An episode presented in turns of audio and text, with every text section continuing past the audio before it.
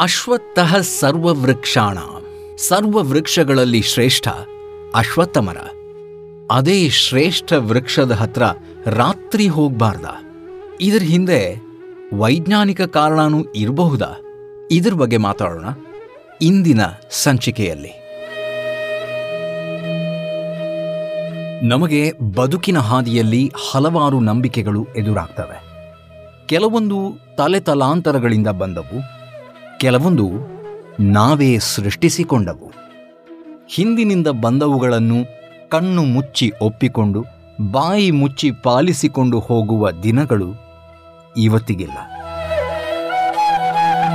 ಎಲ್ಲದಕ್ಕೂ ಕಾರಣ ಕೇಳುವ ಇಂದಿನ ಕಾಲದಲ್ಲಿ ನಮ್ಮ ಸನಾತನ ಸಂಸ್ಕೃತಿಯಲ್ಲಿ ನಡೆದು ಬಂದಿರುವ ನಂಬಿಕೆಗಳು ಅದು ಹೇಗೆ ಹುಟ್ಟಿಕೊಂಡವು ಅನ್ನುವ ಪ್ರಶ್ನೆಗೆ ಹಲವು ಬಾರಿ ಉತ್ತರವಿದ್ದರೂ ನಮಗೆ ಗೊತ್ತಿರೋದಿಲ್ಲ. ಅವುಗಳಲ್ಲಿ ಕೆಲವನ್ನು ಹುಡುಕಿ ತಂದು ನಿಮ್ಮ ಮುಂದಿಡುವ ಪ್ರಯತ್ನ ಈ ಸರಣಿಯಲ್ಲಿ. ಬನ್ನಿ, ನಂಬಿಕೆಯ ನಾವೆಯಲ್ಲಿ ವಿಹರಿಸೋಣ.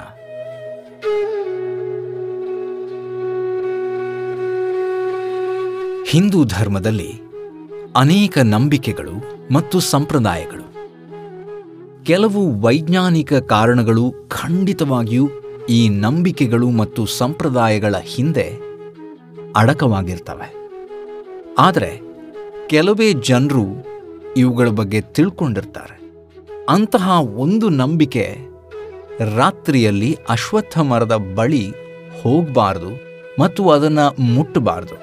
ಯಾರಾದರೂ ಹಾಗೆ ಮಾಡಿದ್ರೆ ದೆವ್ವ ನಮ್ಮನ್ನು ಅಟ್ಯಾಕ್ ಮಾಡುತ್ತೆ ಅನ್ನೋ ಥರ.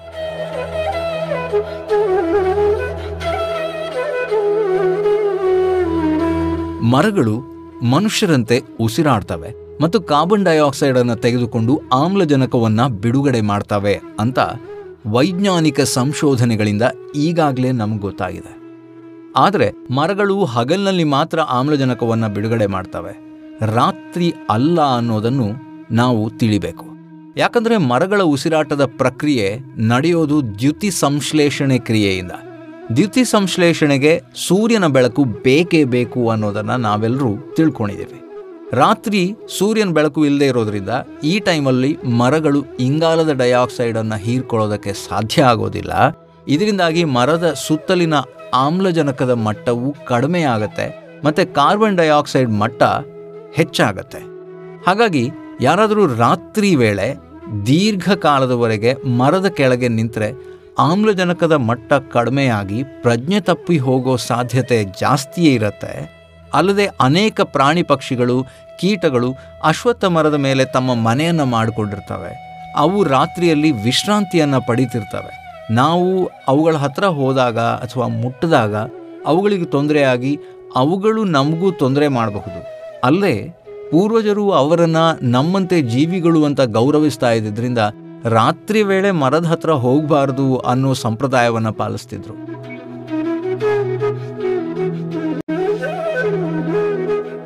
ರಾತ್ರಿ ವೇಳೆ ಮರದ ಮೇಲೆ ದೆವ್ವ ಇದೆ ಅಂತ ಪ್ರಚಾರ ಮಾಡಿ ಮರದ ಹತ್ರ ಯಾರೂ ಹೋಗದ ಹಾಗೆ ಮಾಡಿದರು. ಆದರೆ ಈಗ ಇದು ಮೂಢನಂಬಿಕೆಯ ಪಟ್ಟಿಗೆ ಸೇರಿದೆ. ನಮ್ಮ ಹಿರಿಯರು ಪ್ರಕೃತಿಯನ್ನು ಆರಾಧಿಸೋರಾಗಿದ್ದರು ಮರಗಳು, ಸಸ್ಯಗಳು ಸೇರಿದಂತೆ ಎಲ್ಲವನ್ನೂ ಪ್ರಕೃತಿಯ ದೇವರಂತೆ ನೋಡ್ಕೊಳ್ತಾ ಇದ್ರು. ಅದರ ಹಿಂದೆ ಅವುಗಳು ಕೂಡ ರೆಸ್ಟ್ ತಗೋಬೇಕು. ಅವುಗಳಿಗೆ ಅವುಗಳದೇ ಆದಂತಹ ಲೋಕವನ್ನು ನಾವು ಬಿಟ್ಕೊಡ್ಬೇಕು. ರಾತ್ರಿ ವೇಳೆ ಅವುಗಳಿಗೆ ತೊಂದರೆ ಕೊಡಬಾರ್ದು ಅನ್ನುವಂತಹ ಒಂದು ಮನಸ್ಥಿತಿ. ಆ ಒಂದು ಯೋಚನಾ ಲಹರಿ ಇವತ್ತು ನಮಗೂ ಇದ್ದರೆ ಎಷ್ಟು ಒಳ್ಳೆಯದಲ್ವಾ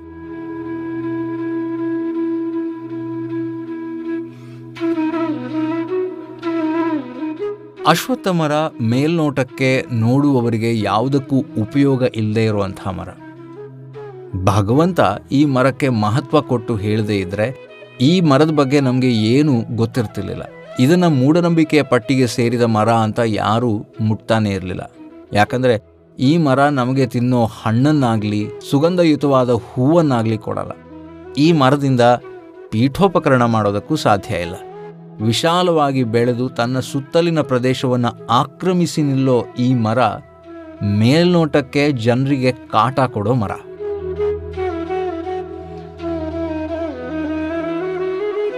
ಶುರುನಲ್ಲೇ ಹೇಳಿದ ಹಾಗೆ ಭಗವದ್ಗೀತೆಯಲ್ಲಿ ಕೃಷ್ಣ ಅಶ್ವತ್ಥ ಮರವನ್ನು ಎಲ್ಲ ವೃಕ್ಷಗಳಲ್ಲಿ ಶ್ರೇಷ್ಠವಾದ್ದು ಅಂತಾನೆ. ಅಶ್ವತ್ಥ ಸರ್ವವೃಕ್ಷಾಣ. ಸರ್ವ ವೃಕ್ಷಗಳಲ್ಲಿ ಶ್ರೇಷ್ಠ ಅಶ್ವತ್ಥ ಮರ. ಆದರೆ ಯಾಕೆ ಈ ಮರಕ್ಕೆ ಇಷ್ಟು ಪ್ರಾಧಾನ್ಯತೆ ಅನ್ನೋದನ್ನು ತಿಳಿಯದೆ ಇವತ್ತು ನಾವು ಅದನ್ನು ಪೂಜಿಸ್ತೀವಿ ಅಥವಾ ಇನ್ನು ಕೆಲವರು ನಿರ್ಲಕ್ಷಿಸ್ತಾರೆ? ಈ ಮರವನ್ನು ನೆಟ್ಟರೆ ಪುಣ್ಯ ಬರುತ್ತೆ ಅನ್ನೋ ಕಾರಣಕ್ಕೆ ಮನೆಯಿಂದ ದೂರದಲ್ಲಿ ಎಲ್ಲೋ ದೇವಸ್ಥಾನದಲ್ಲಿ ಅರಳಿ ಮರವನ್ನು ನೆಡೋರಿದ್ದಾರೆ. ಇಂದು ಈ ಮರದ ಮಹತ್ವ ಹೆಚ್ಚಿನವರಿಗೆ ತಿಳಿದಿಲ್ಲ. ಹಿಂದಿನವರು ಆಲ, ಅರಳಿ ಮತ್ತು ಅತ್ತಿ ಈ ಮೂರು ಮರಗಳಿಗೆ ಬಹಳ ಮಹತ್ವ ಕೊಟ್ಟಿದ್ದಾರೆ.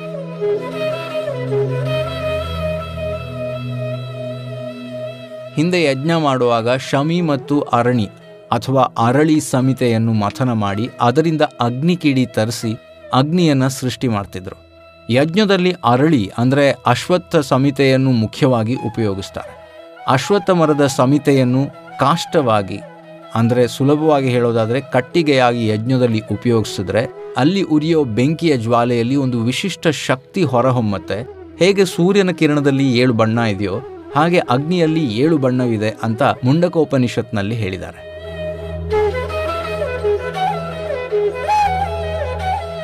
ಅಗ್ನಿಯ ಈ ಏಳು ಬಣ್ಣವನ್ನು ಸೂರ್ಯ ಕಿರಣದ ಏಳು ಬಣ್ಣದೊಂದಿಗೆ ಸೇರಿಸಿ ವಾತಾವರಣದಲ್ಲಿ ಅದರ ಪ್ರಭಾವ ತರುವುದನ್ನು ಯಜ್ಞ ಅಂತ ಹೇಳಲಾಗುತ್ತೆ. ಈ ಕ್ರಿಯೆಗೆ ಅಶ್ವತ್ಥ ಸಂಹಿತೆ ಒಂದು ಪ್ರಮುಖ ಸಾಧನ. ಇವತ್ತು ತುಂಬ ಜನ ಅಶ್ವತ್ಥ ಮರದಲ್ಲಿ ದೇವತಾ ಸನ್ನಿಧಾನವಿದೆ ಅಂತ ಅದಕ್ಕೆ ಪ್ರದಕ್ಷಿಣೆ ಬರ್ತಾರೆ. ಮಕ್ಕಳಾಗದಿದ್ದಾಗ ಜ್ಯೋತಿಷಿಗಳು ಅಶ್ವತ್ಥ ಪ್ರದಕ್ಷಿಣೆ ಬರೋ ಥರ ಹೇಳ್ತಾರೆ. ಇದು ಯಾಕೆ ಅನ್ನೋ ಕಲ್ಪನೆ ಇಲ್ಲದ ಜನ ಇದೆಲ್ಲಾನು ಮೂಢನಂಬಿಕೆ ಅಂತ ಮಾತಾಡ್ಕೊಳ್ತಾರೆ.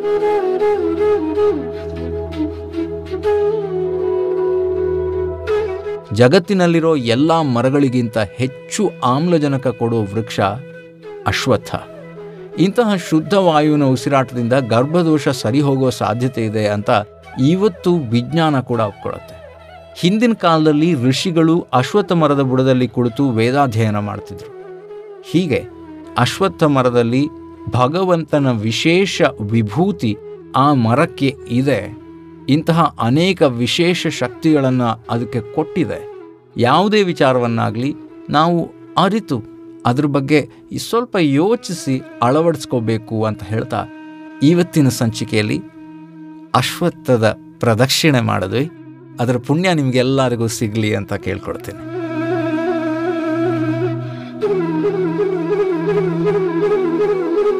ಇಲ್ಲಿ ನಾವು ನಂಬಿಕೆಗಳ ಹಿಂದಿರುವ ವೈಜ್ಞಾನಿಕ ತಥ್ಯಗಳು ಅಥವಾ ಲಾಜಿಕ್ಗಳನ್ನು ಹುಡುಕುವ, ಅದನ್ನು ನಿಮ್ಮ ಮುಂದಿಡುವ ಪ್ರಯತ್ನ ಮಾಡ್ತಾ ಇದ್ದೀವಿ.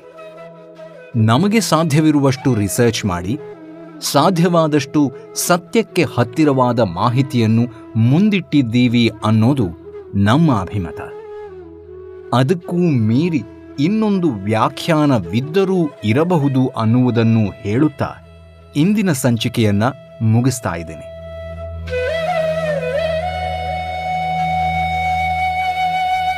ಮುಂದಿನ ಸಂಚಿಕೆ ಇನ್ನೊಂದು ನಂಬಿಕೆ. ಅಲ್ಲಿಯವರೆಗೆ ಬದುಕು ಹಸನಾಗಿರಲಿ. ನಾನು ನಿಮ್ಮ ಬಡಕಿಲಾ ಪ್ರದೀಪ್. ನಮಸ್ಕಾರ.